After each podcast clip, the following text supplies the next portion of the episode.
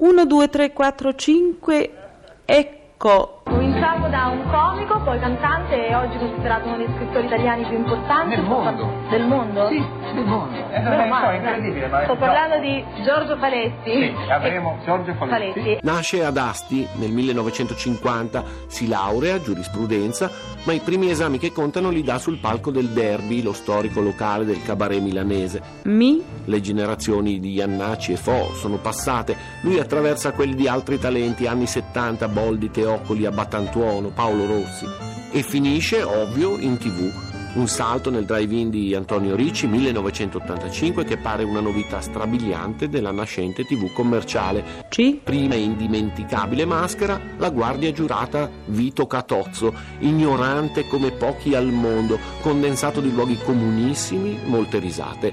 Lavora anche con Zuzzurro e Gaspare, poi a Fantastico con Baudo, insomma, nazional popolare. Anche nella musica, perché intanto Faletti canta e scrive, anche per Mina 1991 e un passaggio al Festival di Sanremo in coppia con Orietta Berti 1992. Minchia, signor tenente, che siamo usciti dalla centrale ed in costante contatto radio abbiamo preso la provinciale. Ma la canzone memorabile, quella che resta negli annali, è Signor Tenente 1994, anche quella portata al festival, premio della critica e lo strano brivido del pezzo fuori dagli schemi, un recitato tragico scritto sull'onda dell'emozione civile per la strage di Capaci. qui, Poi nel 2002 la svolta che non ti aspetti, Io uccido, un thriller all'americana che sbanca nelle classifiche.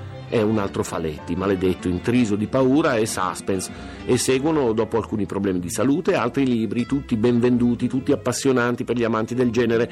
Niente di vero tranne gli occhi, Io sono Dio e altri, con i quali Faletti diventa un fenomeno del noir italiano. E poi il cinema, la notte prima degli esami, Baria di Tornatore, qualche spettacolo in tournée come Nudo e Crudo. Poi nel 2013 la malattia, le cure, un po' in America, un po' in Italia e la morte nel 2014, ad appena 64 anni, vita breve ma multipla, diciamo così, come i suoi talenti.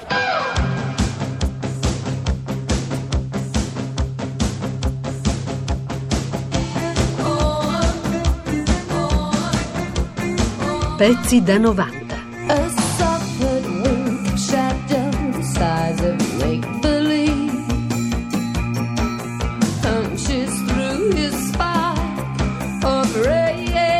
Esagerazione apoditica, frase a effetto? Quando il supplemento del Corriere della Sera 7 dedica la copertina a Giorgio Faletti definendolo massimo scrittore italiano vivente, c'è chi trasecola. Eppure i suoi gialli si vendono a milioni di copie, sono tradotti ovunque, si prende anche i complimenti del maestro del noir Jeffrey Deaver. Antonio Martinelli, il professore di lettere più bastardo della storia dell'umanità, soprannominato la carogna da quattro generazioni di studenti. Io per lui non ero una persona, ero soltanto un numero, e precisamente un 6 meno meno. A cosa devo l'onore, Molinari? Professore, posso rubarle un minuto? Uno ma non due. Allora? Niente, ci tenevo a dirle che lei è veramente una merda.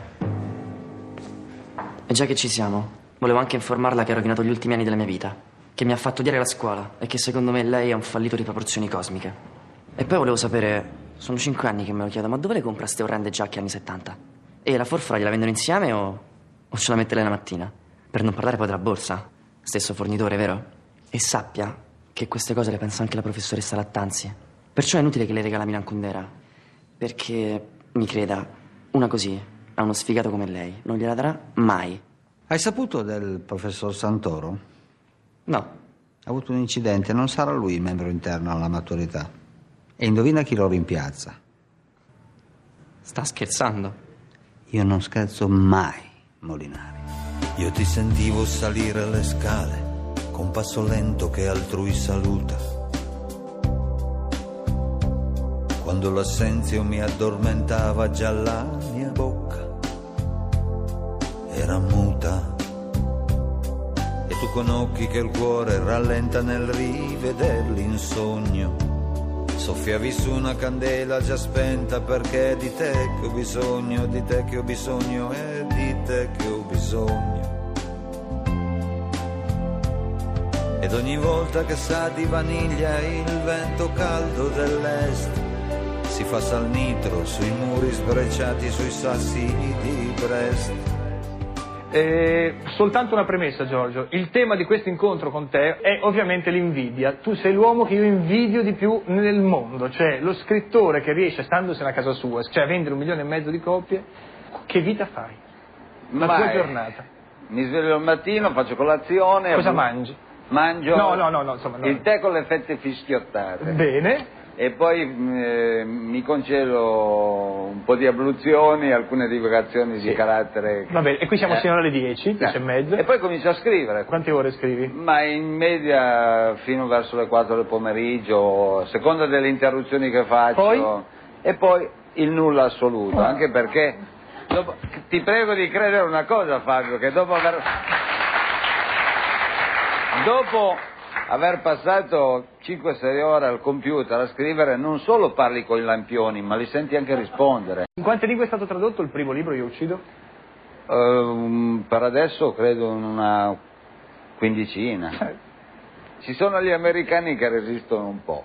Cioè, nel senso, io ho avuto un- durante un'intervista televisiva una definizione che ho adorato, come mi hanno definito il padre degli spaghetti thriller, che è una cosa Vabbè, che trovo deliziosa, anche benissimo. perché avendo Eh, alle eh, spalle gli spaghetti western di voglia. Sergio Leone, Senti, io mi vanto, lo dico al pubblico, di conoscere da tanti anni questo illustre scrittore, avendo iniziato la inutile carriera televisiva mia, una settimana dopo la sua, nello stesso studio, nello stesso luogo, eh, però allora non ti conoscevo come scrittore, cioè, qua- qu- aspetta, faccio una domanda fatta bene da, da Rai 1.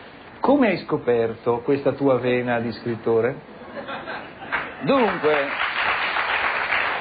un giorno nel mio studio mi è apparso Hemingway Cosa avevi fumato quel giorno? e mi ha detto va e continuo la mia opera. Ho capito. cammina sul filo dell'impossibile trovare un filo per camminare. Matto è matto, bisogna interpretare i suoi mugugni mentre sta in piedi sul cornicione. La sua espressione mentre guarda giù. Il matto cammina sul filo e lotta a pugni con tutti gli incubi del manuale. Il matto è matto, c'è da paragonare. Il suo silenzio con il silenzio delle persone ferme a guardare quando salta giù. Io credo che eh, fosse e sia una sorta di Peter Pan Faletti che si rigenera nel momento in cui cambia quello che sta facendo. Giorgio a Milano ha scritto testi di canzoni, ha scritto testi per altri cabarettisti, anche cabarettisti che poi hanno fatto una notevole carriera. Ha sfondato nel cabaret, ha fatto cinema, ad un certo punto ha deciso di scrivere una canzone e a Sanremo non è arrivato primo, ma praticamente quell'anno è stato lui il mattatore di Sanremo. Ad un certo punto ha deciso di mettersi a studiare musica, perché prima Faletti non suonava chitarra, non suonava nulla, non suonava neppure i campanelli, e ha prodotto anche musica. E poi ad un certo punto questo suo vizio di scrivere, che ha sempre avuto, l'ha portato ad arrivare a, a realizzare libri di, di- di successo. Ha cambiato continuamente e ha avuto il coraggio di rimettersi in discussione facendo cose che prima non aveva mai fatto. Beh, Antonio Zorrico è uno dei più importanti critici letterari italiani. Cosa ha scritto sul TV7, perché all- all'epoca si chiamava ancora TV7 e non No, era magazine. sette, ah, 7. sette. Ha scritto, cioè, copertina gigantesca, bella lì, proprio tronfia. Cosa c'era scritto?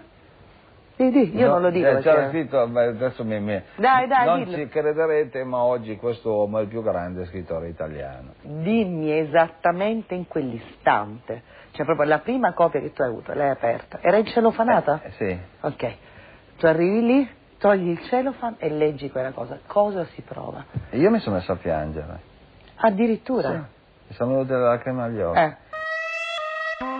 Io amo il mare, se no non abiterei su un'isola. Eh. mi piace navigare e mi piace navigare in solitudine. Cioè abbiamo una barca sufficientemente piccola da poter essere governata da due persone. Mia moglie ed io la prendiamo e usciamo e navighiamo in due. Anche se avessi la possibilità non mi piacerebbe per niente avere una barca di quelle con i marinai che ti servono. Eh, a te non piace fare la vita da ricco. Non mi interessa proprio. Mi piace vivere all'Elba. Sei molto legato, vero, a quel posto? Sì, molto legato, molto molto legato. E Ah. io lì sono ricco, ti spiego per che motivo.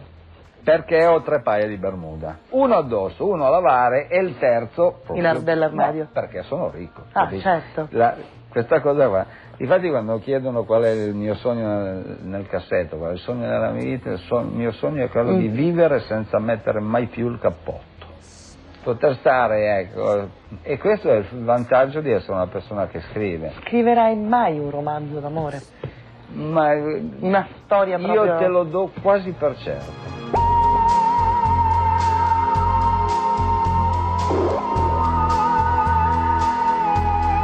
Pezzi da 90.